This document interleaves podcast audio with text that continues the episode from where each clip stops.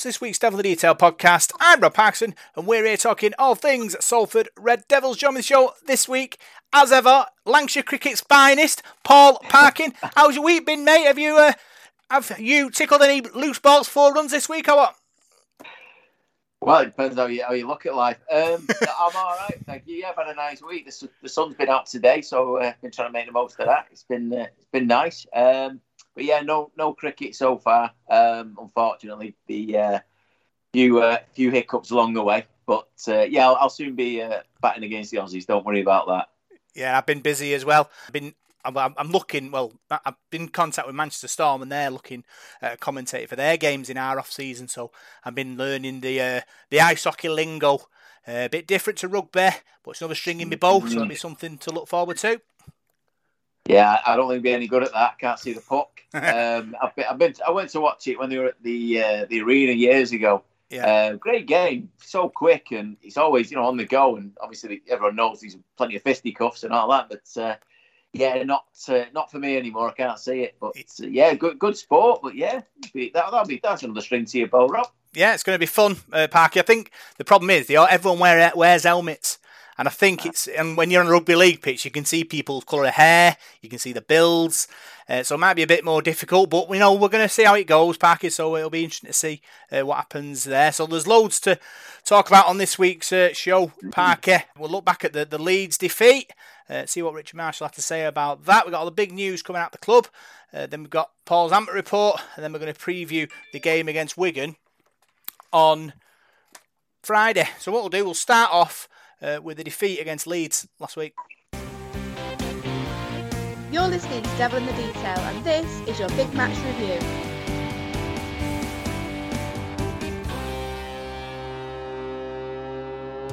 Well, Rob, as you know, uh, and everybody else probably, I uh, I wasn't there. Uh, I didn't I didn't make Leeds. I was uh, sunning myself in the beautiful Lake District. Um, call myself a proper fan. I don't think so. um, so uh, to talk us through it. What happened? I mean, I've seen the result, I've seen the highlights and everything, but it's never the same. I, I can't really form an opinion.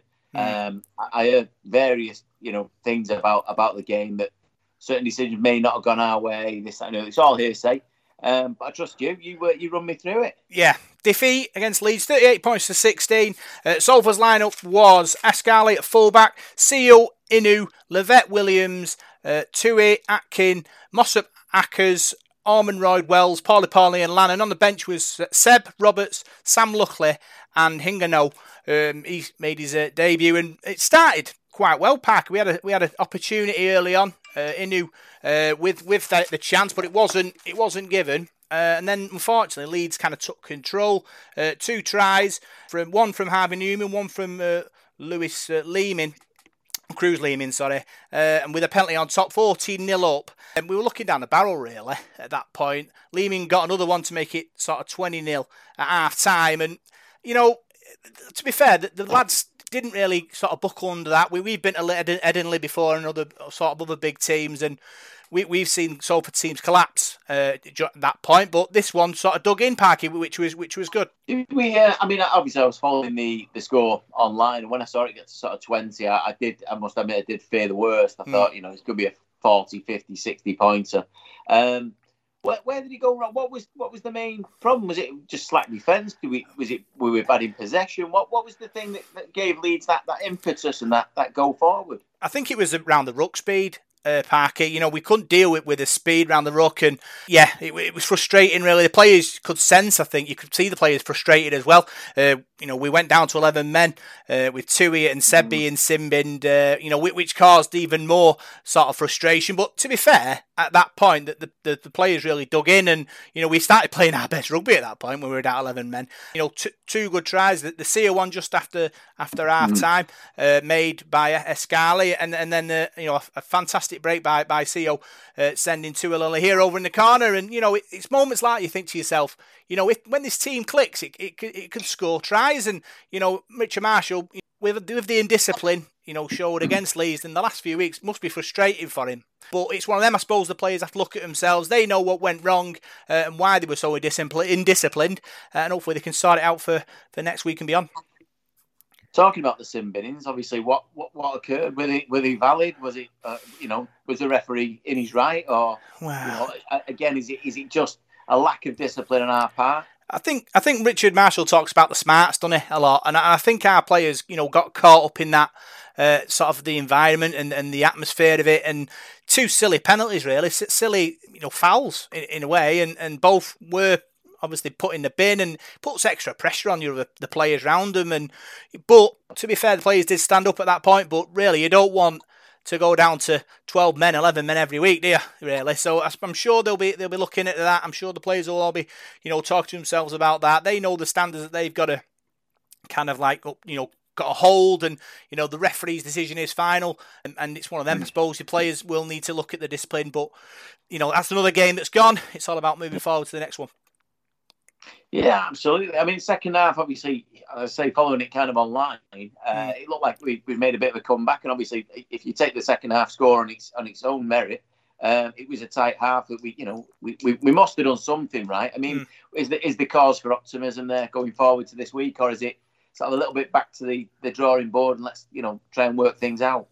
Um, I, I, I think there's there's optimism to, to come, Parky. I think you know we, we go we go to a place like Leeds and we've seen us get butchered by forty and fifty. So that second half performance, that you know the three tries were all good tries as well. Um, the new the new guy Hingano comes in. He, he, showed plenty of plenty of uh, you know good touches in that second half when he came on the field, and you know with him coming in and and Tui Lolohea involved as well. Both have played together at Tonga, so you're hoping that they can continue that, you know, build another partnership and, and we can go forward. But yeah, we, we did look better in that second half. Atkin as well, you know, there was creativity uh, in that area, uh, but unfortunately the damage was done early. Yeah, it's just obviously great to hear from from you there that obviously we didn't capitulate and we didn't end up, you know, taking a massive score against us. Uh, but hopefully the lads can, you know, pick up a few, I don't know, not not hints, but learn a little bit more again. Another week, another week. You know, we, have learned lessons. Obviously, discipline is, is, is, going to be the key. If you can't keep 13 on a pitch, you, are always going to struggle. Going to Headingley, I think was it their first time with a proper crowd in for a mm. while. You know, there, there is a there is a, a thing. Obviously, as Salford fans, we know Headingley all too well as being a bit of a hole for us. Um, and it, you know, it doesn't surprise anyone that we lost there. Mm. Uh, you know, even our greatest teams have gone there and, and taken a thumping. So in that way, I suppose maybe the occasion might have just took over a little bit with, with one or two players trying to try even maybe prove a point from the couple of weeks ago when we played them because we didn't do ourselves any favours that day hmm. in a game that realistically I think we, we could have beat. I mean, you look at the lineups. Uh, I don't think Leeds had Luke Gale this week, did they? As well, that you know, you, we must have looked before the game and thought this is a you know big chance here. And whether I don't know, obviously I wasn't there, but whether a few players not froze, but maybe got overexcited at times or whatever, the ball control, whatever it is. Um, but, uh, you know, obviously, you look at the score at the end of the game, it doesn't look great, but as you've said, we've had bigger thumpings there quite a few times uh, and not so many wins. So, uh, you know, I don't think we can be too downhearted. Uh, any any injuries from that? Anything, you know, any any anything to, to worry about going forward? Well, I, I spoke to Richard Marshall after the game. Uh, I'll, I'll put that in now, and this is what he had to say.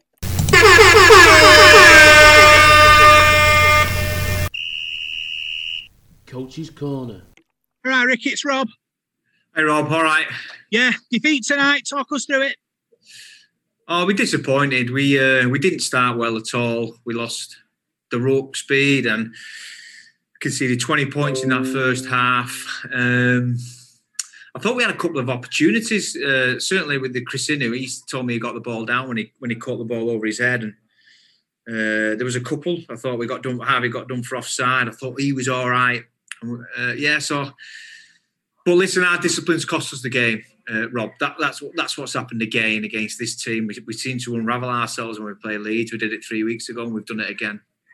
Is it? You think it's kind of a psychological thing? Obviously, last time it was a similar kind of kind of game. Is it more psychological? Do you reckon? Um, I'm not. I don't think psych. I think it's. Don't think it's psychological. It's just a lack of respect. Really, uh, it's just a simple lack of respect for the game, for the ball, uh, for the referee. You know, I've never ever seen a referee um, when someone answers back uh, change his decision, and, and, that, mm. that, will never happen. So, uh, we've got to be responsible for that. Uh, so have I as head coach. I've got to make sure that my lads, when they get out there, they know yes sir, no sir, three bags full sir. That's how it's got to be. You know, even the the best teams uh, in the competition have have, have, a, have a, real strong discipline. Um, and you know, at the minute we're at the, at the, bottom of the table or near near enough, and and we're still a discipline. So we need to be better in that regard. Yeah, the double sin bin was, was a big moment, uh, but the boys kind of dug in with eleven then. Yeah, that's a frustrating thing because when we when we do, in, in, we had it in glimpses in that second half. I think what was it, 18, 16 in the second half. We had a real good goal, a real good fight. Uh, we had we had a lot of nous about us. We had some smarts. I thought Kenny and uh, you know took his opportunities really well. Um, I thought we had some offload and we played a little bit. We played a little bit freer. Uh, we probably played better when we had eleven players with the ball, which isn't ideal at all. Uh, we defended pretty well at times, but then again, it's just the, the volume. It, it, it, catches up on you in a game like that against Leeds. Two really good dummy arts in Leeming and Dwyer, and just ruin us in and around that ruck. Yeah, three good tries, and Hingano look dangerous. Uh, that's probably a positive coming out of this game. Yeah, I've just spoke to him. I thought was, I was really happy with his debut for the club. He's, he's dead keen and he wanted to get on earlier. We managed to put him on there he didn't look out of place. He'll, I think he'll be a really good signing for us, but he's got to find his feet. It'll take him time to adjust to the. the I say I say the climate and the weather, but it's probably just like playing in North Queensland here at the minute. but he's got to adjust to the way we play and, and, and, everything, and and you know that's that's probably not a true representation of Salford Red Devils.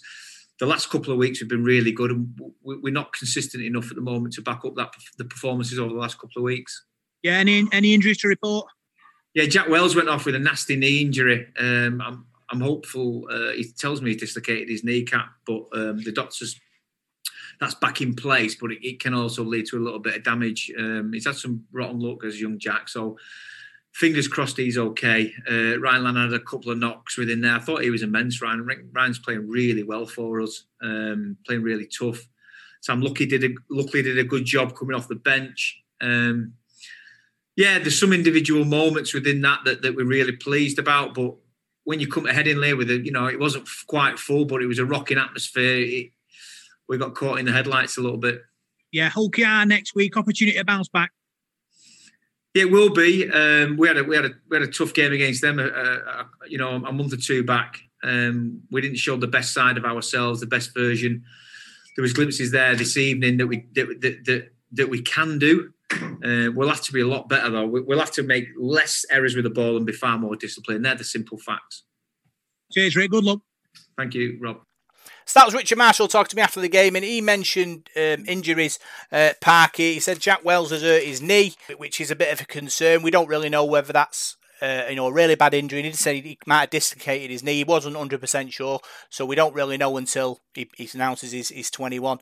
Uh, no, sorry, 19 or whatever it is this week uh, to see if he's fit or not. But if we do, if he is injured, it will be a big miss for us because he's been, you know, a very good player um, since his arrival from Wigan. I'm sure he'll be trying to get in that, that team uh, to face his former side. But yeah, he's going to be missed. But it's opportunity at Parky. You know, he comes out, someone else comes in uh, and takes the opportunity to, to play. Yeah, provided we've got uh, enough players knocking about that don't have COVID or, yeah, anything that. like that, which obviously has been a big, a big issue for the last the last week or so. Mm. Uh, obviously, Leeds now it seems like a long time ago, doesn't it? You know, we should have, but what should have gone in between. Um, but uh, yeah, I think I think obviously as long as we've not got too many injuries, and we could get a couple of bodies back. But like say, we, we, we Wells, I mean, I, I've, I've loved every time I've seen him. I think he's a really good player, and I think Richard said in that interview there that you know he's been unlucky, hasn't he? I mean, he yeah. got that suspension, which you know, two three years ago, that's not even a wasn't even a yellow card. But the way the rules are now, you know, he, he, he gets a two match ban, uh, and and now another knock. But uh, you know, we just just hope he, he is all right and he can he can play this week because I'm like you say, I'm sure he'd be well keyed up to to meet his uh, his former teammates. But um, yeah, you know, moving forward and listen to what Richard said there, he, he didn't see, seem too downhearted about it. He, he wasn't happy, obviously, at what what he'd seen. You know, he, he thought that maybe one or two didn't live up to, to you know the expectations that we had. But overall, I think he's probably looked at that game and gone, you know, it's out of the way now. We're not going back to Headingley. Uh, you know, we we can focus on going forward now. He, like I say, he didn't sound too downhearted. He obviously wasn't singing from the rooftops, but um, obviously he, he, he'll have to look at it again and see positives there somewhere. Yeah, he, he talks about the indiscipline, but he, he knows that's what's cost us over the two games against Leeds. He well, couldn't really put his finger on it either. Why, uh, you know, it, you know, they must be agitated when they, when they play Leeds. I, I asked him whether whether it was, was a psychological thing, and, and he kind of rejected that out of hand, which which which, which is fine. But he was proud of his players, how they reacted going down to 12 men and, and, they, and they dug in. So there is positives, there is negatives that, that have come out of it, Parker. Looking at the bit, the stats and, and the top tacklers, Sam Luckley with 30, Lee Mossop with 27, Ackers with 28, uh, Big Seb with 29, Lannon with 33, Pauli Pauli with 26, uh, Roberts with 27, uh, Chris Atkin with 27, and Norman Royd with 24. People, you know, big amounts. Lannon, uh, for example, yeah. Ryan Lannon, Richard Marshall, full of praise for, Ryan Lannon over the last few weeks. Um, I watched the game back again today, and, and he's, he's doing a lot of work down the middle I feel, running at big, big forwards, trying to kind of use his footwork to get past them. And that I've always said about Ryan Lannon, is he's, he's great. He's got great footwork for, for a forward. And if he can find space in and around the ruck against these big forwards, he'll go because he's got a good, good motor on him, hasn't he? Yeah, I think we've mentioned a few times in the last few weeks how he's, he, you know, he's impressed me certainly. Hmm. Uh, the Wakefield game, uh, I thought he had a, an outstanding game, even though he got a couple of knocks, and, and obviously the Cas game difficult probably to judge. But again, he, he, seems to be getting better. He seems to have learned his lessons a little bit from from certainly from early in the season. I, I suppose that's something that Richard spoke to him about, saying, you know, you've got a real chance here at Salford now, uh, you know, and get get your head down. But yeah, he did single him out, and I, am glad about that. And I hope I hope he does because I, I, I don't know if I said it on here before, but I remember watching uh, when Ryan was first coming through into the first team, and mm. I thought he had international credentials. Yeah. I really did. I thought he had he had a little bit of size, but the mobility of, of that kind of player, like a Bateman at, at, Wigan, you know, obviously what he did in Australia and what he does for, for, for England and everybody else, I thought he was a bit in that mould. And he seemed to go backwards a little bit. And then he went off to OKR and he came back and he, he's taking his time. But I think he's I think he's starting to show now what, what a real player he is. And he's one of them players that we, we mention every week as well that you need in your team. Hmm. Someone to do them little bits and little, you know, the dirty work that you don't see perhaps or and like you said, you watch it back and you see a different a different thing. He's not flash. He's not going to, you know, do one-handed offloads like Pauli Pauli or Big Seb or someone like that. He just does his job, and that's you know you need players like that in the team, and I, am delighted for the lad. Yeah, I, I think Ryan Lannon he needs to be challenged. Really, it's kind of the you know Richard Marshall's sort of challenge to get in his head uh, and get that performance out of him week in week out. But mm. yeah, I think he's been superb last uh, last few weeks, and Richard Marshall sort of said that as well. Uh, looking at the, the top meter makers, uh, Tui Lolohea with 131, uh, Ryan Lannon 103, Big Seb 20, 96, Williams 121, Escaré 98, and Pauli Pauli 72. So yeah, there is big there is big forwards going forward, but against Leeds, it's a different kettle of fish. You've got your ruck to worry about, and uh, that's where they destroyed us. Yeah, um, a, l- a little bit disappointed with them figures. You want you want a few more of your forwards hitting hundred mm. at, at, least. I would have thought. Um, uh, interesting to, to, to hear about Tua doing a lot. Must have been you know a lot of running, a lot of mm. ball carrying in in that game. Um, and obviously against his old team, he, he's going to want to impress, I suppose. But yeah. Um, yeah, a little bit, uh, a little bit. again, you know, when you're 20 nil down, you've not perhaps touched the ball as much as you should. You're not going to make that many meters, are you? So uh, again, like we've said, it was Leeds away. We've we've obviously not played to our full potential like we have done in the you know the previous couple of weeks, and we can only improve from that. Um, but yeah, again, you mentioned Ryan Lannon there with the meters. I mean, that's that's that's that's really good meters because, mm-hmm. like we said, he's not the biggest, but uh, it just shows he rolls his sleeve, sleeves up in, in times like that and gets stuck in. Yeah, maybe as well the fact that obviously uh, Hingano has, has just come in, sort of to he takes responsibility because obviously he's been here about what a week or so, so he's not really going to be sort of you know firing uh, on full cylinders, knowing all the moves and that. So I suppose Tui took that responsibility on him. That's why he's doing a bit more running about. Basically, we, we never know. That might be might be the reason why. But it's good to good to see uh, that, that he's doing that. Uh, looking at the big three, big uh, looking at the three word match reports, the man of the matches, uh, Colin Wilson, Jekyll and Hyde performance. Um, his man of the match was full time. uh, Martin scoring with 11 men. Uh, Luckley, Gary Williams, uh, they don't help themselves. Seb, Mark, very poor discipline. Yeah, we've been there. We know what we know. That was, was part of the part of the problem. Uh, Bondi penalty, penalty, penalty. Try Seal uh, and John Waite own worst enemy. Luckily, so I suppose the indiscipline is an issue, Parker. They know that that was the problem, uh, and they'll and they'll fix it up hopefully for, for, for, for next week. Yeah, well, you know we've said it all season, haven't we? It's been it's been an ongoing problem. It looked like maybe the last few weeks we'd sorted that out a little bit, but, mm. but clearly still still an issue. It are these silly penalties. Oddly enough, watching the the Hull Saints game last night, yeah, uh, again a, a, stat that Saints again, as we said earlier in the season, give away the most penalties. Mm because they want to control the ruck. They want to slow it down. The difference is that we're not St. Helens, and when we get the ball, we're back, you know, we're not going to be as threatening as them. Hmm. But maybe that's our, our way of playing. That you know the players have got it in them. We need to slow this down, especially when a team's on a roll like Leeds obviously were. You know, you, you've got to try and just do something to, to ebb that tide. Hmm. I, I'm not sure we're, we're quite getting it right. Um, and I also still, I wasn't there, and I'm not blaming the referee, but I still don't think we get the rub of the green with a lot of them decisions. But you know, either way, interesting listening to that. There, the the, the man of the match uh, sort of uh, things. The, the various players' names. Mm. I hmm. think Sam Luckley got a couple of couple yep. of votes there, but not many have got. You know, there's no sort of pattern to it, mm. and it just shows that how people see see games differently, and uh, and obviously other players have sort of stood out. Um, but I'm, I'm, glad that Sam Luckley's getting another mention because uh, I think I think he's I think he's got something, Sam. I really mm. do. And I think once he gets to grips with Super League properly, and it, in that uh, in the interview that was was out last week, yeah, uh, he, he, mentioned there that you know the speed of the game is not so, so much the the physical side or anything like that. It's just the pace. And after the season now of building up to that, I think he'll be uh, I think he'll be really good for us going forward yeah, he was, he was he was very good on on, on Friday. Uh, developing still. Uh, don't forget to, to tune into the to the pop up podcast with with with Paul and uh, Sam Luckley. Some great uh, convo there. Um, he, he, said he told he told Paul that his all his family listens, including his nan.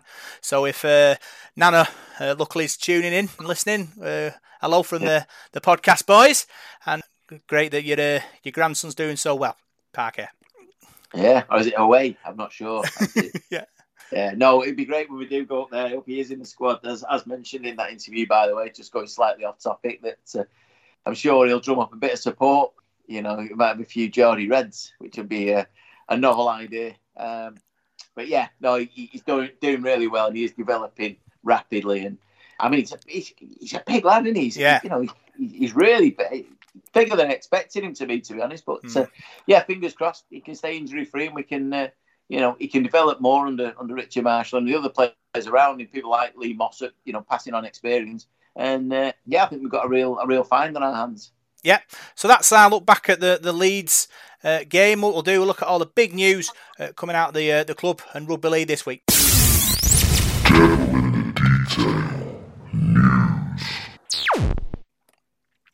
So the big news this week, uh, Parky, we'll start with our news. Uh, the Hull KR game and the Wakefield game were both postponed uh, due to a COVID outbreak at, at Salford.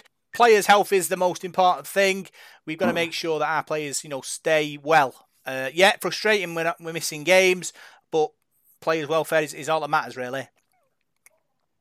Absolutely. Um, it's, you know, it is a shame. I think there were two potentially winnable games. Mm. You know, and that you know what what platform that would have put for us for for the rest of the season. Um, some of the comments from from other coaches aren't helpful um, about about us not playing game. I mean, that's I don't know what they expect. You know, this this is this is a national thing. This isn't just something that involves Super League or or sport in general. We're not they're not special. Mm. They have to you know learn and, and, and develop this because this is going to be ongoing for a long time, and these are going to keep happening. And I think I think a few careless words from uh, I will say Chris Chester about it. He, I think he was a little bit out of order what he what he tried to to, to say. I, am not sure.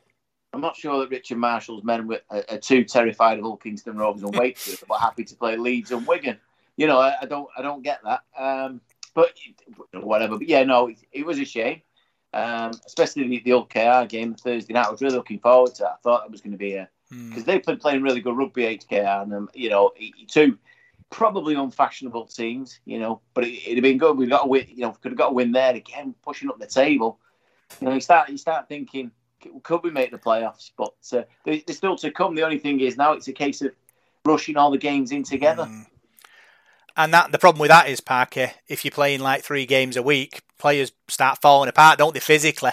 And then you've got the the COVID situation as well, uh, which you've got to factor in. And our tiny squad, uh, no academy, which was the which is the main uh, sort of uh, thing for Chris Chester that we didn't have one. That's why we got this advantage. But it's also a disadvantage because we haven't got a pool of players to pick from. So it is a problem. Uh, but I'm sure no, the club are looking at sort of problems, uh, solutions for that next season and beyond. And yeah, it's going to be a problem with all these games. I know the uh, the league's now on a win percentage basis. I'm not done the maths whether we can reach the, the playoffs. I'm still we've only got we've still got eight games to go, haven't we? Not including the one with ones we've missed. So I'm sure if they put them in, we might have half a chance. But I think you only, can only play who's in front of you. Uh, yeah. And if we can go on a bit of a run uh, now, uh, who knows, we could make a, a playoff surge. Yeah, just about. Obviously, Richard has mentioned, God knows how many times, he'd like to get a consistent mm. 17 on the park. And that's been our problem all year with our injuries, suspensions, COVID, whatever else. Mm. Um, so he, he, been we've been unlucky in that way. But uh, I mean, the two games in you know in, in reserve we've got, I think all Kingston and, and, and Wakefield aren't two bad ones to go at. Yeah, you know, it's not like we've got Saints and Wigan to back up. You know, within three or four days of each other. So I mean, it's not ideal, but they're not they're not the worst fixtures to have to rearrange. Mm. Um, but like you say, there's a time scale involved, and uh, we just got to, like you say, we get we get players back. I think we've still got a decentish squad. You know, mm. we've still got some, some good players to come back into that team that haven't featured for well for weeks and weeks. You know, like the Burgess and people like that who just you know, sort of you know Addy and people who, have gone off the scene a little bit, who obviously through injury or whatever, but have come back in. So um, yeah, I, th- I think the longer it goes on, maybe it might work in our advantage. Yeah. Other other big news uh, coming out of the world of rugby league: the Australians and the New Zealanders confirmed they weren't coming over uh, for the World Cup at the end of the season. Uh, Parker, there's poss- there's talk of possibility of postponing it uh, till next year or cancelling it altogether. As we do hmm. this podcast on Tuesday, they haven't made a decision, but the RFL are in discussion with all parties, um, so we will probably get a decision shortly. It's a blow, I, I feel, for, for the sport, and and we, we, the World Cup should be the pinnacle of, of any sport, and sort of the Australians and New Zealanders got picking not to come. Um, you hmm. know, leaves a bit of a sour taste in your mouth. Yeah, I can feel rank coming on to be honest. Um, I, am fuming. We, we, we, it looks like we're we're bowing to what the uh, the Australians want again. They they don't run the game. They don't run the sport. This is a World Cup. This is for everybody. Um, the money that's gone into our into it, the organisation that's already gone in, you know, the things that are in place. I mean, people people have already put their names down to, to volunteer for games. They're going to give up their own time. They get, this this all going to get wiped out. The money that the, the government's given us you know, which easily this year could go elsewhere. I mean, the NHS would love it, an extra mm. so many million that has been given to rugby league to host the World Cup in this country. That's not going to happen and may happen next year. Well, when's the next World Cup after that? Mm. How many years are we fitting in in between? Don't forget the Football World Cup will be next winter. You know, we don't need competition. This was the perfect time. And if if the Aussies didn't want to come, then forfeit your place. Mm. So, you know, if we can't get another national team, which I'm sure the USA could have could have stepped in, they've got enough, you know, play. They were they were happy to. Uh, maybe a couple of other, you know, the money could have gone to, to helping helping get a couple of teams into. If not, we just cut two teams out of it and mm. played a World Cup that way. People say it didn't have the the, the uh, you know maybe the same kudos without the two big sort of South Sea teams, but I, I think they've made that problem. They've pulled out, not us. You know, they, they've they've made this issue now. Um, I, would be interested to see how many of their players are actually happy about it. Mm. You know, there, there is that many players in Australia that they could have easily sent over three teams if they wanted, four teams, and probably still won the World Cup. Why don't they ask the players who wants to go? If if if you know a key player turns around and says, "Look, you know Cherry Evans or whatever, I, I don't fancy it. You know, I've got my family. I don't want to risk my health." Absolutely fine, brilliant, well done. Somebody else will take that spot. But what they've also done by doing this is obviously them in New Zealand have, have teamed up, maybe, maybe with an eye to, you know, the Warriors connection in the NRL. Um, but they would have also stopped all the other South Sea Islanders coming through contracts with their teams. Mm. So you wouldn't have seen the best of Fiji, Tonga, Samoa, all these these superstars that you watch in the NRL every week. We wouldn't have got to see them. Um, did a block that? Well, I mean, what happens now? COVID will still be with us in 12 months' time. There is no saying that this won't get worse. Mm. All, they, all they've done now is delayed something for, for for a reason that I can't really justify. I, I don't I don't see it as a uh, as a correct decision, uh, and I feel for all the players that w- that may this may be their last chance at a World Cup. A lot of them, you know, a lot of players in in probably the fringe nations, as you may call it, might be coming towards the end. They'd have loved. I mean, I know Ireland would have been playing uh, New Zealand. I think. Now, I don't know how many of them Irish lads might be retiring, you know, soon. But I'm looking at the likes of Tyrone McCarthy, who's had a great career.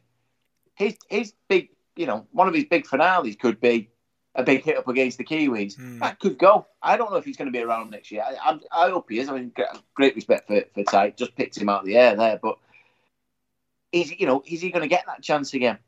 I, I just think it's it's wrong, and I'm I'm really disappointed with both of them. And, and funnily enough, I was reading today uh, that uh, there's talk that the NRL Grand Final Mm. may be played in New Zealand. Right. You know, if, if it smells like a fish and it looks like a fish, it's probably a fish. I think it is a bit fishy. You know, that is this a little bit of a thank you? Here's a backhander. Maybe. You know, I, I just I, I'm not happy with the decision, as you can probably tell. I was looking forward to the World Cup, um, as as many people were. Um, I think it makes rugby league look really, really silly, considering at the moment you've got the, the, the Lions touring in South Africa with a massive COVID risk in, in South Africa. They're playing, no fans are there at all. Hmm. Yet they've gone and they're playing, and it's one all. And there's a big game coming up this Saturday. I mean, I'm not I'm not a Union fan. I won't be watching it, but you know, the nation, a lot of the nation will get gripped by that now. Hmm. We could have that, but we're not going to get it now. And then next year, as I say, we'll have the World Cup at the same time as the build up to the FIFA World Cup. No good to anyone. The, the column inches won't be there. Doesn't make any sense to me postponing it to next year because the COVID situation as it is now is probably the best it's going to be because we're looking at is it 90% of the country with one vaccination and something like 75% on the other, on the other two. So in 12 months' time, we don't know what the world's going to be like. There could be other variants. They're talking about third uh, third jabs, which means we have to go through that whole process all again. So who's to say we won't be in a worse position? And then if that happens, will will we be able to host it? Will the late will the rates allow us to do that? So I just think it was it was totally silly to to, to postpone it for a, for a year. Um, to cancel it altogether will be a will be a big blow for the sport. Um, like you said, it's it's it's Australia New Zealand centric centric really on their on their decision and, and how what their decisions how it affects the world rugby league it, it shows doesn't it now? Because obviously you know like you said with other Pacific nations they can't, they can't bring the players over and it's it's a big problem really. Uh, so for me you've got to run it now uh, without your New Zealanders and your out Australians if if obviously they want to provide Australians that are over here and you know what I mean? We, and New Zealanders that are over here. To be fair, we could have a, we two, two really good teams as well. They're not going to be, you know, rubbing rags, are they? You know, what I mean, they're going to be, you know, a couple of good teams. Really, would challenge most teams. So I, I think that could be a, an idea. Uh, but we'll have to see. I suppose I'm sure there's there's negotiations going on in the RFL at the moment, and with the government and all the, you know, the TV people, and and seeing what options are available. Um, but for me, Park, you, you go now, or if you don't have to, if you can't go at all, then it's a, a bit of a, a bit of a blow. But yeah, the, the other side to it is, I mean, is anyone sort of do, do we know if the broadcasters are going to be available Well, yeah. to have you know airtime? Are the stadiums going to be available? Mm. You know, next year because obviously that's all putting you know years in advance, a couple of years in advance that you're going to play it. You're going to play it. I think we're going to play a couple of one at Tottenham's new Yeah. ground, was it? One at maybe I don't uh, Arsenal, I'm not Newcastle, sure whether I think. be there. Newcastle, uh, Old Trafford, Yeah. uh, you know Bolton, places like these are football grounds that, that may not be available next year. Mm. Again, is this you know this is the whole disruption now, and it gives us realistically less than twelve months to reorganise a whole World Cup. Mm. Um, I think it's just a very selfish decision, and I'd love for us to just say, look, we're going to play it anyway, whether you come or not, it's up to you. But uh, it, looks like now we're we're, we're going to have to wait. I think we're going to do it anyway. There was a song in there somewhere, isn't there? um, other news. Um, talking about more domestic uh, rugby. Uh, Parker, there's there's talk of uh, league restructuring, um, the RFL and the Super League uh, beginning to like get closer together uh, at a meeting. Did you read that? The, the press the press uh, release didn't really mention anything really. It just said we, we've had a chat and we, we're going to let you know uh, in the next meeting. Sort of, you know when they have like you see in the cartoons where a brick comes through the window, you open it up with a with a letter in it. It says message on next brick. Bit like that, really. Right. Um, but yeah, it's going to be interesting to see sort of what happens. Um, they're talking about expand, expanding to 14 teams uh, next year, um, and then the year after reverting it down to 10. Obviously, nothing's decided. That's only got rumours what we're going off the internet. Um, what do you think, Parky? I think 14 to 10 is a bit of a bit of a, a, a sweaty situation there for all concerned. Rant number two. Um, I'll get comfy this one. I think I think you know my thoughts on the RFL and the people who run Super League. Mhm. Um, uh, not a clue. Why? I, I wouldn't. I know they're only rumours, but why would you extend the league to then reduce it a year after? What would be? Where, where are we going with this? I, I, I, know what they want. They want Toulouse in there. Of course they do. They probably want a new Toronto or something like that. Whatever Hmm. they want. How many times do expansion clubs work? No, I'm not. I'm not going to include Toulouse in that. They've been fantastic. They've done everything right. They've been no, no fast tracking or anything like that. I'm full of praise for, especially rugby league in the south of France. Anyway, great. You know, look at our history. Um, but we, we throw these teams in. Now, what happens if when we go from 14 to 10, some of their favourite expansion teams haven't quite done as well as expected Mm. and finish in the bottom two? Perhaps they maybe bring a London up and it doesn't work. Yep. What happens then when they end up with Salford, Wakefield, Leigh, you know, perhaps a Featherstone, whatever, whoever it is? That, that's not what they want. That's not what they're going for with this 10 team Super League. That's not what they want. So what happens then? Do they restructure again till they get what they want? I mean, it just seems to me that rugby league is, is the one sport that just cons- consistently is inconsistent. Mm. We can't have a set pattern for five, ten years. There's no plan. It's just, I've had an idea. What's your idea? Well, let's have 10 teams. Okay. Well, first of all, we'll have 14. What? Well, how? Why? What? What- Who, who are these teams? Where are they coming from? Where's the funding coming from? We haven't got enough money in, in rugby league now. Mm. The Sky money's going down. Mm. I, I don't understand where they're getting these crazy ideas. Just let okay this year. I understand that if they didn't want relegation because of what's happened, then that'd be understandable. I do. I would feel for for Toulouse um, in the way that it is at the moment. You know, they they obviously earned the right, but I don't know. Travel being what it is as well to the south of France is it is that good for next year? Well, they haven't missed it. They haven't. To be fair, just jumping in there, Toulouse and Catalan, I don't think have missed a game this season. Traveling, like But- you know, been called off for COVID. Out there, for no further than traveling in and back. Allegedly, I read that on Twitter. Somewhere. I think it was Catalan media. I think I said it. So maybe maybe the problem wouldn't be that they're how do they keep their bubble secure than we think it might be. I, I might be wrong, but have Toulouse actually played at their own ground this year? No, but, sure they but they're training in France and then coming Mhm. over here. Uh, I think. but obviously for the home games as well. Yeah. For us travelling there, this is the other the other side of it. It's, Mm. it's going to be difficult. But then, I, I just think some I, I- can't get my head around it. I don't understand it. If they want 14 teams in a Super League, let's have 14 teams. This is the perfect time now. Hmm. Don't have relegation this year because it's not really fair. Keep Leigh in. Add Featherstone and Toulouse for next year or whatever. You know what I mean? Let's do it now.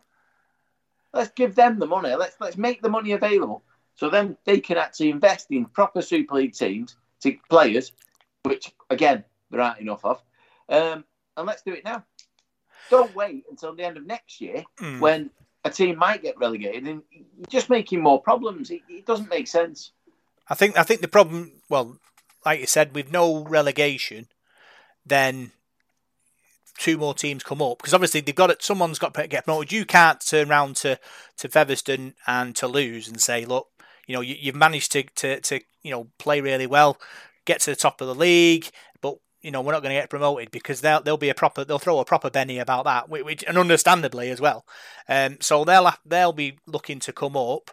And if, if you're at the bottom of the league uh, with a season that's been so disrupted through COVID and, and you know teams missing matches, you could say, well, you know, it wasn't really our fault because you know we couldn't play Wigan, and if we'd have gone, we might have gone to Wigan and won. Like for us, for example, if we, you know, if if suddenly it all goes Pete Tong and you know, we, we end up near the bottom, we could say, well, we've missed our game against Wakefield, we missed our game against Hull KR. That's four points there for us, mm. you know, you know, and then and then we're safe. Yeah. So I think the RFL are kind of looking at that and thinking, well, let's save all that sort of messiness uh, at the end of the season and say, well, promote two. We'll have fourteen, so we have an odd amount, uh, have an even amount, mm. and then sort of next year it's kind of it's like a shoot out the OK Corral. Then the top ten stay up and, and the rest have to fall away. It's, you know, it's bad for the sport because obviously clubs are kind of like, uh, you know, financially sort of on a bit of a wobble that they know sort of how much they need to survive and they plan for Super League every year, don't they? So if mm. they, they do end up falling out of Super League, then it's a massive problem because I know the uh, the parachute payments about is it two hundred thousand or something like that. It's not a lot.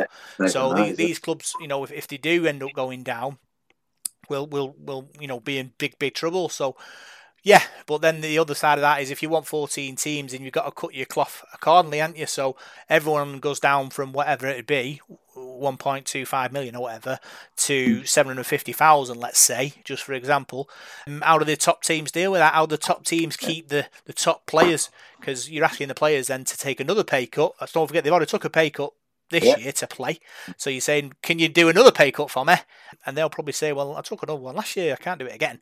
And then these players might be looking at sort of NRL or rugby union who's, who's like salary caps sort of twice ours. So they've got hmm. silly money to, to throw about. So players could have the, the backs turn, you know, the, the heads turn there as well. So we, we don't know. Obviously, it would be great to have 14 teams. Um, but yeah, it's a discussion we have to have with the players, the teams, and also the broadcasters as well, because obviously they've got they're our sort of funnel aren't they, to, to the outside world, aren't they? So, Sky, do they need to do a bit more for us? Do, do we need more games on uh, the TV? I know uh, the Our League app when when all the, the fans weren't allowed to go in with fantastic games on, on there every week. Is that something we, we could look at sort of doing and expanding and, and kind of like paying for that and having you know games maybe away games on there, home games on there, and and and they might be something we can we can do about. But I suppose you'd have to speak to Sky about that because they've got the exclusive rights, haven't they, as well? So you can't really say, "Oh, can you put a few games on the Our, Our League app?" Because Sky might not be happy about that. But it's all it's all in the melting pot, Parker. Um, we'll have to wait and see what what comes out. Uh, but it will be interesting uh, to to see mm-hmm. what happens. I think, I think like what you said there though the, the main the main issue is funding. Yeah. Where's the money coming from? Mm-hmm. If you're gonna ask if you're gonna ask Leeds, Wigan, Saints you know, these teams, Warrington, to share more money out. Mm. To, you know, it's turkeys for Christmas. Mm. Then they're not going to do that. Nope. You know, Warrington have just brought in George Williams. You know, they've got you know great players there that they'd have to lose one. Mm. They probably have to lose one of those quality players that they're going to. Well, people want to come and see these people. This is what they're going to the game for to see these big names or whatever. So the crowds might drop. You know, if you don't have as many superstars in the game, which we, uh, as I see it now, we don't have enough. And you mentioned it there. You know, they could easily drift off to Union or, or yeah. Australia or wherever they want. I think we're just going to cause a massive, massive problem. We, as I said, we've just done our funding cut. Why? Why is this even on the cards now?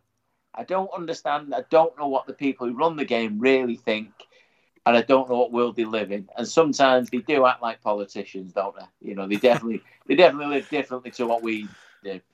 Um, I'd happily see 14 teams if it can be properly funded, and all 14 teams have got an equal share and can compete. But we don't want what we've got this year with Leigh. You know, no disrespect to Leigh at all, but they had no time to develop a team. You know, and, and so far they, they haven't managed to win. What what goes that to anybody? It's not a good product, is it? No. The, the other question is how does it affect us, as in Salford? Because that's that's another thing. You know, Salford is in my eyes the most important thing. As long as we're all right, yeah. that's all right. We'll go from there. So a lack of uh, sort of less funding would be a problem, but we're not spending as much as other clubs. So our outgoings in as much as other clubs. So we'd have to obviously compensate for what we're going to lose, but our drop wouldn't be as big as others. Yeah, and I suppose then you go back to when when this happens and how soon it happens, Mm. and where are we playing at Mm, that point? That's another thing. can we yeah. afford? Can we afford to drop money? You know, we, we obviously can't. I'm sure sure Paul King would uh, would be would be shouting at us right now. Don't be stupid. Of course we can. Choking on his Coco Pops now. Yeah, um, yeah. You know, I think I think too many people in this sport live in a land of make believe. Hmm. Um, the, the sport for me is. I don't think the product's as good as it ever has been. I really don't. I think the officiating is is nowhere near. We've seen the last couple of days some of the decisions that have been given in a couple of games have been absolutely horrendous, and I think the authorities, the people who run the game, are to blame, and they're making it worse, and they're just coming up with stupid ideas for no reason other than their own vanity. I think. Um, I know Ken Davy's involved at the moment with you know Huddersfield, and they've just managed to go above lowly Salford this week. Um, how do you feel if he's one of them teams that misses out on that top ten Mm. Super League teams? Uh, Did dirty changes then? Does it? Who you know?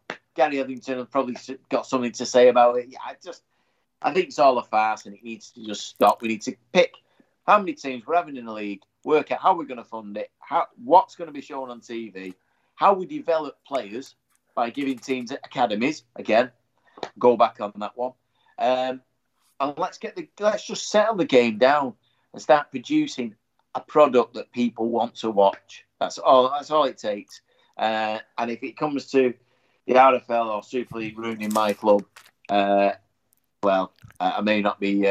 Uh, Too happy. you know, We always keep an eye on you now with all these conspiracy theories you're throwing about, Parker, Yeah. week in, week out. Uh, I'll throw one in. We, we, we didn't get to the moon. We only we got to the moon, but not when they said. So I'll throw my conspiracy in there to, to match yours. Um, so there's loads uh, other other bits of news uh, as well. Uh, Parker is um, Kappa and Wild Thing uh, of ending their relationship with the club. The club at the end of the season. Um, you know the, the gear's been good quality. To be to, to be fair, um, I've got a, a tracksuit from from the grand final, and they, they brought some good stuff out. But it'll be a bit of a shame for them for them to depart. Very much so. I think they've been excellent. I really do. I mean, I think, I think when we when we got Kappa, I was quite happy. I think Mm. I've seen other teams in it. You know, it, lower league football teams, and, and obviously Salford City FC have, have gone with Kappa, which you know, and Wild Thing at the same the same point.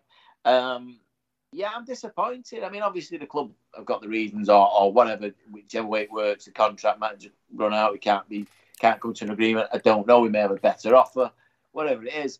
Uh, but they've been really good, and I know I got the uh, the shirt for Wembley as well. That They brought a special Mhm. shirt based on the you know 1938 and the 1969 shirts, and that that in itself was you know how many times has that ever happened for Salford people that they don't we don't have special one-off shirts made. Like say, the tracksuits we got from the grand final. As soon as we said we'd seen the players in them and everyone loved them, straight away they were produced, they were out Hmm. we bought them, you know, and it must have made a, a few quid for everyone. They've done they've done really well, and I'm I am I am a little disappointed. Um, but we'll just have to see what's next. You know, who knows who's going to come in um, and what, what they're going to produce. But the club have got to do what's what's right for them, and, and both you know Kappa and, and Wild Thing have got to you know look after themselves as well. So uh, yeah, we'll just we'll just wait and see. But uh, they've they've been really good to us. Yeah, as a dedicated follower of fashion, oh yes, he, oh yes, he is. Paul Parkin. Um, what what we obviously with the new, they'll have to bring somebody in. Um, do, do we have a kind of an idea or a preference? I suppose uh, there's lots of different sports, um, you know, retail merchandise people around. Um, so I suppose there's a market uh, for Salford to uh, to look at and, and pick the best offer. I think as well that we've got to look at the fact that maybe the maybe with the, the way it was all kind of organised, the club might be looking at sort of revenue streams and, and, improving that side of it as well. That might be something that, that, that they're looking at and potential shops. I know uh, Solgood um, sort of uh, was went down with, with the with the with the uh, the pandemic, unfortunately. But you never know with with uh, with a new sort of retailer on board. You know that might be resurrected, but we'll have to wait and see. Packy, it's all mm-hmm. it's all if buts and maybes at the moment. There's no uh, there's no we haven't any idea who's coming in, but uh, we'll we'll be sitting here waiting for it to happen and, and hopefully buying the gear when it when it does come. Yeah, I think. Uh, I mean, for me, I've always said, and it's not it's not as easy as this. I understand how merchandising works and, and how you know how, how these contracts will, will will will sort of pan out. But you always, I always think you need it, it, people like names, hmm. people like logos, they like badges, um, and if you can get a brand that's well known and can be worn by the guy in the pub, whether he goes to the game or not, he will buy that that item. Do you know what I mean? If, if he's got a badge on it that oh yeah, we know who they are. Far too often in the past we've had um, uh, companies and, and, and so on that made made gear. People like who who's that? You know they, they they're not associated with anything. They don't know who they are. They're not really interested. I don't know. For me, it doesn't matter. It's got it's got Salford on it. It's fine. But I'm thinking of how you're going to sell more merchandise to, to more people to get your, your message kind of out there. And I think um, I, I, brands are a, you know a big thing. We're not going to get an Adidas. We're not going to get a Nike. That let's you know not. A, I'm not working for the RFL. I don't live in these crazy worlds. but I think Kappa was about that level, wasn't it? It was you know wearable stuff. I mean, I remember growing up, Kappa was a, a big name, but that was a while ago. Um, you know what we're getting next, Sergio Tacchini or something. uh, but but no, you know, I, I think that's the way to go. But either way, it doesn't it doesn't matter to me. I'm just thinking of you know the, the wider public, but I'm sure I'm sure for, for, for, some of these companies, you know, getting a contract like with, with a Super League club is you know it's a big thing for them. So it works both ways, and it, I'm sure Paul and, and everybody else at the club and Bleeds, they all, all know what they're doing, and they'll get the best deal for us, and, and you know, hopefully we can make a few quid. Yeah, and don't forget on this the podcast now we're on YouTube. You know, I, will be happy to wear a a, a nice uh, shirt if you if you got one in the post. Deliver it. It's fantastic. I think you'll you'll wear, you'll wear one as well, Parker, won't you? Yeah, I think we should have a uniform, a podcast uniform. I really do, yeah. just so people can recognise and throw things at us in the street. but, uh, yeah, no, it's uh, it'll be interesting to see. Something else to look forward to. Yeah. Uh, so what we'll do, we're going to end the, the news in a sad note, uh, really. Uh, Ex Salford player David Fell passed away last week, aged 55, after a tragic accident at Parky. His heritage number was 866. Made his debut in 1989. Scored in Lancashire Cup final against Widnes and got the man of the match performance uh, for that uh, such a sad time. Our thoughts are with his uh, family and friends at this time. Um, talk us through your memories of uh, David Fell. Yeah. Um, well, yeah. I, I, I, it was that time in, in, in my life, and then watching watching Fell at that period was it, it, was a key period of me being a being a Salford fan.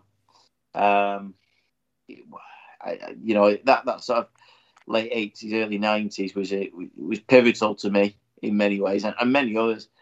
Felly was a, a, a great player. I met, you know, he came in uh, I know he's from from Orrell Rugby Union, wasn't he? He was a you know a Union lad. We had a, we had a few turn obvious at that time. You know, Peter Williams was there. He, he turned from, from Union, and, and John Gilfillan, who we got via Wigan, but was a you know another another Union Union lad.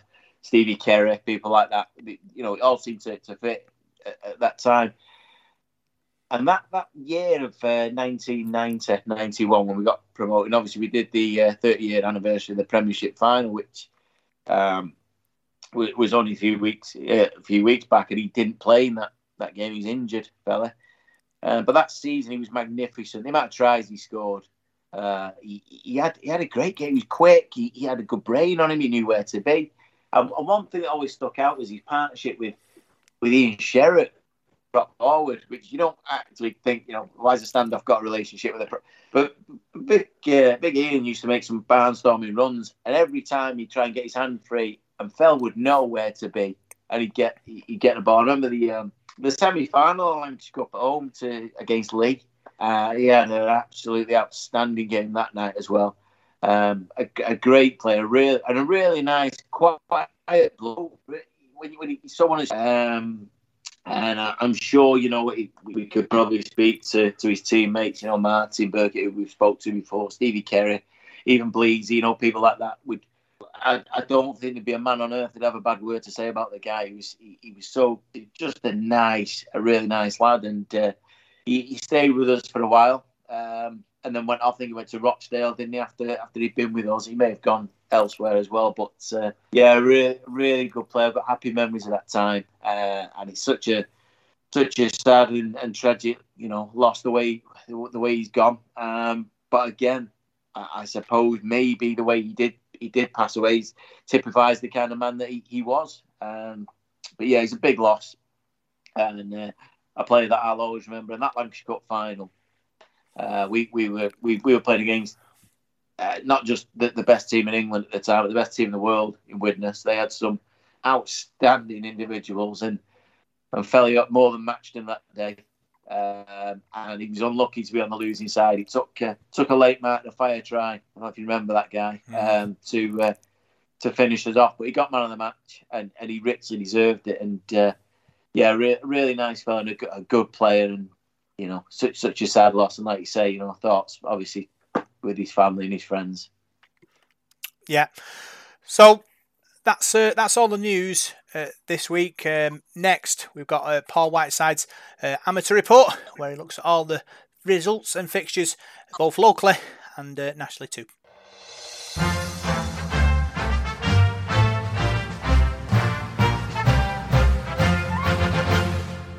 Here is this week's Devil the Detail amateur report. We'll start off as we normally do with the National uh, Conference Leagues. At the weekend just gone, Oldham St Anne's in League C beat Waterhead Warriors in an Oldham derby by 17 points to 12. The match between Rochdale Mayfield and Woolston Rovers was postponed. The fixtures for this weekend, these games are all going to be played on Saturday the 7th of August in League C. Rochdale Mayfield play Clockface Miners, Woolston Rovers are at home to Oldham St Anne's and Saddleworth Rangers play Waterhead Warriors and that's another Oldham derby there. So League C at the moment, Crossfield stay top, they've won 6 from 9. Clockface a second with 5 wins from 8. Then it's Oldham St and Rochdale, Mayfield, Woolston Rovers, and Saddleworth Rangers in last place at the minute with three wins from nine matches. Well, moving on to the Northwest Men's League, there wasn't a lot of results to write home about this weekend. Quite a lot of no results and postponements once again. But in Division 2, Thatto Heath Crusaders B, Cadishead Rhinos 24. Westhoughton Lions had another good win. They beat Hindpool Tigers by 30 points to 28. Wigan Springview 18, Folly Lane 22. In Division 3, Rochdale Mayfield A 36, Roost Pioneers 28. And there was one result in Division 5, South and East. And it was another big win for Salford City Roosters A. They won away from home at Bolton next by 56 points to 6. The fixtures for this weekend, Saturday the 7th of August once again. Division 1, Oldham St Anne's A play Bury Broncos. Division 2, Cadishead play Folly Lane. Westhoughton Lions play Wigan St Pat's A. In Division 3, Rochdale Mayfield A at homes to Woolston Rovers A. And Division 4, Burton Woodbridge play Langworthy Reds. Higginshaw play Wigan St Jude's. Division 5, North and West it's Liverpool St Helens against Higginshaw A and Division 5 South and East Salford City Roosters A are at home to Waterhead Warriors A. In the Northwest Youth League, there's not much here as well, actually, from the weekend. Sunday, the 1st of August, in the under 18s, Waterhead Warriors 22, Leigh Minor Rangers 30. In the under 16s, Saddleworth Rangers 48 or Orrell St James Goals nil. And in Division 1, it was of the under 16, sorry, it was Ince Rosebridge 46, Rochdale Mayfield 4. There are no fixtures scheduled for this weekend. We'll turn our attention now to life outside Super League as we do every week. It was Betfred Championship round 15 at the weekend, and it was. Uh, a win for Swinton Lions. They won away from home at Dewsbury Rams with a last minute try. Hanson, Jack Hanson going over in the 80th minute there in that match to uh, to give Swinton the, the victory. They were trailing 12 4 at half time. They won that game 22 points to 18. After 14 straight defeats, they finally got their first win of the season. So, congratulations to the Lions. Featherstone Rovers, they were beaten for the first time this year in a top of the table clash. Over 4,000 turned up there at Post Office Road. Featherstone 6, Toulouse Olympic 23. So, Toulouse march on and keep their unbeaten run going. There's another cracking match as well the Shay. Halifax Panthers 24, Bradford Bulls 21. Newcastle Thunder 14, Whitehaven 20, Oldham 20, London Broncos 30, and Widnes Vikings were beaten at home to Batley Bulldogs by 34 points to 16. The match between Sheffield Eagles and York City Knights was postponed.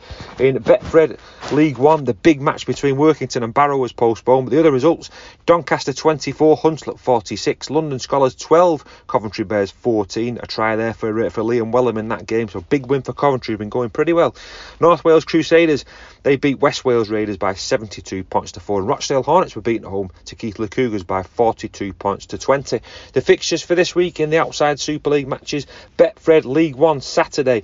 Um, Saturday the 7th of August, uh, half past three kick off London. Skolars face Rochdale Hornets. West Wales take on Doncaster. That's a three o'clock kick-off. The rest of the games are going to be played on Sunday. The Betfred Championship, they're all three o'clock kick-offs. Batley Bulldogs face Featherstone Rovers. Bradford Bulls play Sheffield Eagles. Halifax Panthers at home to Newcastle Thunder. London Broncos entertain Toulouse Olympique. Swinton Lions and Oldham meet Heywood Road. Those two sides in the relegation zone at the moment. Big match there between those two. Whitehaven play Dewsbury Rams and York City Knights at home to Widnes. They're all three o'clocks in uh, Betfred League One as well. Barrow play Hunslet. Coventry Bears play North Wales Crusaders and Keighley Cougars are at home to Workington Town. That's all I've got for you this week. Hopefully, we'll see you at uh, Wigan Friday night, 6th of August, 7.45, Wigan against Salford. Take care. Have a good week.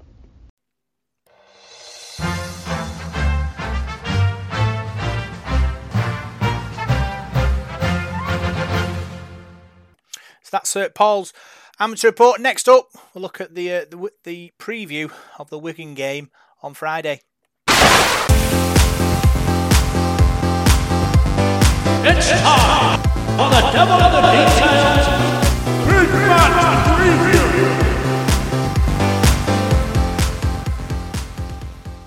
So, Salford travel to Wigan on Friday. Parker will be a tough challenge after missing a week through COVID. Yeah, another easy away day. Um, uh, a place again that we don't have. We have decent memories. Yeah. Uh, one in particular. Um, but uh, yeah, what, what a tough place to go. They're, they're you know they're up and down at the moment. Wigan. Hmm. They're not so they're not exactly firing, but they've got they've got one man that can can win any game. Um, and uh, sadly, you know, in many ways, it- it'll be the last time we, we may get to see Jacko playing these Yeah. roads as a Salford fan, you know, watching him. Um, as you know, I, I, I hope he doesn't lead us too much of a merry dance. He's, uh, but uh, he's worth going just to see him. But tough game, really tough game, and, and coming back off, like you say, the, the isolation and the lack of training the lads would have had, and last, you know, working together in the last few days or whatever. Going to be tough. Um, we don't know what players are going to be available. We, we've not, you know, obviously it's a bit early in the week yet to, to know the squad. But we've got to we've, we've got to face every game with, with an optimism and, and think that we can win. You know, I think this what I was going to say uh, earlier on about the Leeds game. I, I got the feeling leading up to that game that we didn't think we could win. Hmm. I don't know why. I just felt the interviews during the week and that kind of thing just seemed a bit. Well, it's Leeds away, you know, and that, that that's not the that's not the attitude. We're one of the you know the top teams in this country. Mm. Don't care how you look at it, we are. You know, we we've got to look at every game that it's winnable. Um, I know this week that, that we're going to, going to be missing a couple. They, they, they have been missing players all season uh, with injuries, uh, and I think this week, uh, I've read right today, we've got a couple of players suspended as well for for a bit, uh, uh, a fight uh, in the league game, um, and we don't know if they've picked up any more injuries or anything else. So we've got to look at it positive, and we we've I think the lads really need to just back themselves, you know, and I have a real go. I mean, that night, you know, 2019, which none of us will ever forget. Hmm. Um, we went there with the confidence. And I think there was a buzz in the crowd. I think we all knew that we had a great chance. Of, we'd been there a couple of weeks before. We could beat them. And I think, I think we need to just get that. I think the players just need to believe that they can beat them. They're not supermen. They are just Wigan, and they're not. They're not even in the top three or four in this league. I think at the moment, you know, they they they're not brilliant, and they are beatable. And uh, as it will be tough. I'm not under any illusions that we we're going to go there and you know romp home, but we need if we play with a bit of confidence. And like you said before about the Leeds game, when we went down to what eleven men or whatever it was, we started throwing the ball about. But a dangerous team, and nobody wants to play against teams that, that can do that. Hmm. And if we go there with that, there's no point trying to just hold Wigan. You know, on their own patch, they don't lose many at home. I, I, you know, I don't know how many in the last five years they've actually lost at, at, at their place. Um, but we just go with a, a fresh attitude. And I don't see why we have to. We shouldn't be afraid of them. And if we can get a decent 17, now obviously you mentioned Wells, he might not be, we might not be there, but you know, we have got replacements. I, I think I think we've got an outside chance. I really do. I don't. I don't see why we we would be too worried about them. You got to play the name. You got to play the players, not the name. And that's that's the thing when you go against these big sides like Leeds and and Wigan and Saints. Wigan are beatable. They've got some good players. They've got like Sir John Bateman, Hastings, Liam Farrell. So they have internationals. Looking at the the form guide though, uh, Parker, they went on a sort of a five game losing streak. Then they went on a three game winning streak, and they're kind of in and out now. So that might be a factor um, if we can if we can find. You know, like you say, that belief to, to go out and challenge them because that's that's the important thing. The Salford way, uh, like you said, we talked about the, the, the semi final and, and the buzz in the crowd and, and the players sort of feeding off that. Um, they are fourth in the league with a 64% win ratio. Looking at their stats as well, Parker top meter makers, top mark, marker tackles, top attacking kicks, top tacklers, worst miss miss goals, and worst penalty givers away us by the, by the sound of it. So that might be something to think about if they are leaking penalties with our kind of attacking uh, prowess. If it clicks, then we could uh, we could really punish Wigan. Well, uh, I think back to the game at our place. You know, it was a, a late Jacko drop goal that, that separated us both. Then mm. in the game itself, there was nothing in it you know, I think if we'd have been a bit smarter, we, would have gone on, we could have won that. I think uh, a couple of decisions again didn't didn't quite go our way, um, but we we've definitely got enough. Really, I mean, you you read the Leeds team out to me earlier on, and yeah, okay, Harvey Livett playing centre is not ideal. He does a great job, don't get me wrong, but if we can get you know an actual centre in there or something like that, move Harvey back into the pack, and we, we it looks like a decent lineup. I don't see. Um, I don't see too, too many issues. There's certain players in, in big form. Uh, Krisnan Inu, obviously.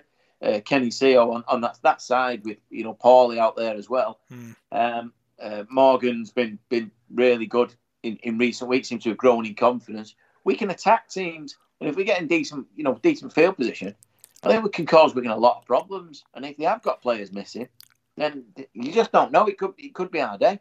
Yep, I think Dan Saunders didn't play against Leeds. I think his suspension's lifted. If Wells is out with his knee, then you could put Livett in your second row and put Sargis in the centre.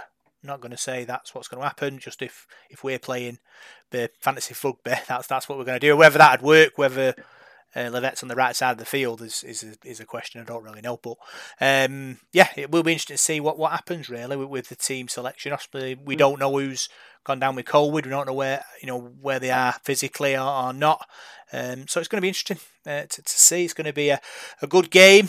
Uh, Wigan is a tough place to go, um, but yeah, players players have have started. You know, like against Leeds when they went down to eleven men, they dug in, and we've had several games.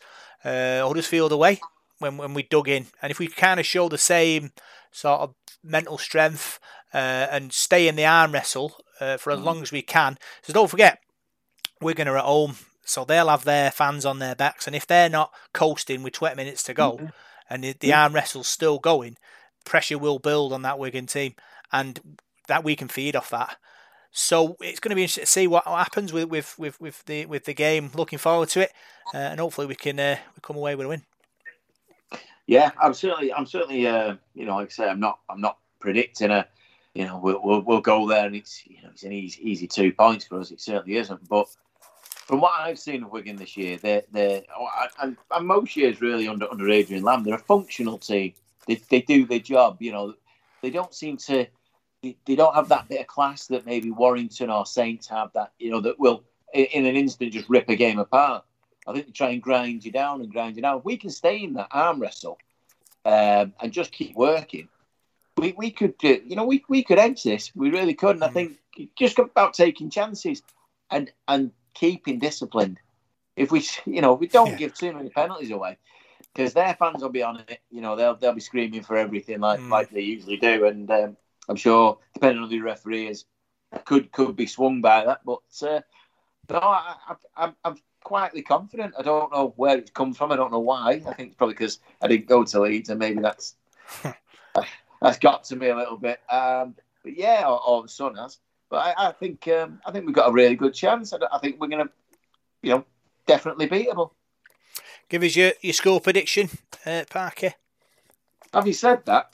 Um, no. Uh, Yeah. I think I think it'll be fairly tight. I really do. I, uh, I, I've just been trying to sort of mull it over in my head, Hmm. um, but I think I think we could edge it. I think we, if we, you know, we use our smarts as, as Richie Marshall would say, um, and I'm going to go with a uh, an 18-14 win. 18 14 win. Is there a story behind that? No, no, not really, because I don't know the team, so I can't really. Unless uh, Hingano or, or uh, maybe uh, a Lolohea, a little bit something special towards the end of the game. But Hmm. uh, no, until I know the, until I know the team, I can't make a prediction, can I? Otherwise, it'd be nice to just say Dan Sarginson scores the winner to you know top the day off. But uh, we'll we'll we'll see. I'm going to go for a Salford win. I'm going to go Wigan 18, Salford 30, Ata Hingano hat trick.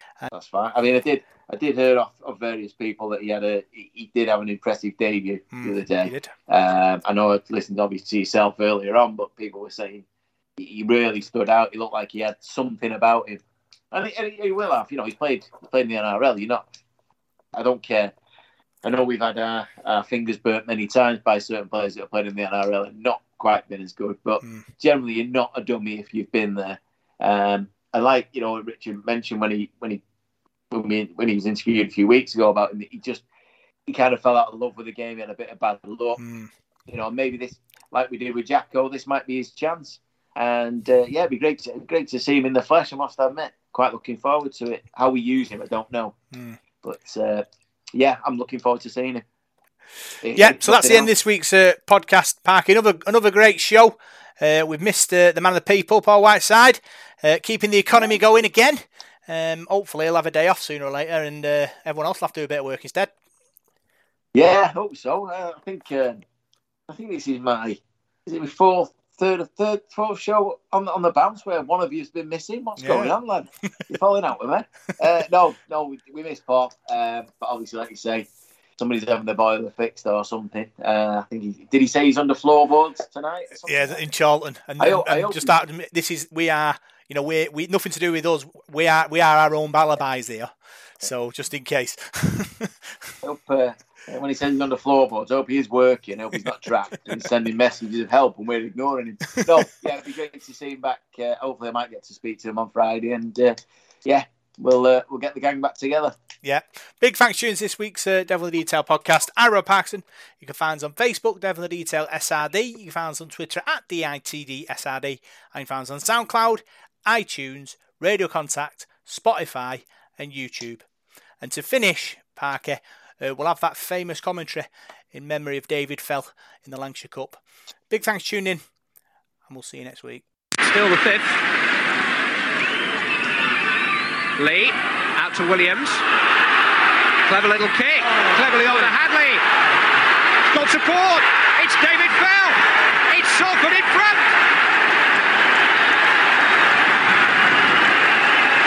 Abracadabra. They conjured that out of nothing. On the sixth tackle, Salford with the courage to keep the ball alive, and David Fell, the semi-final hero, with the eye for a try, which may just win the final itself.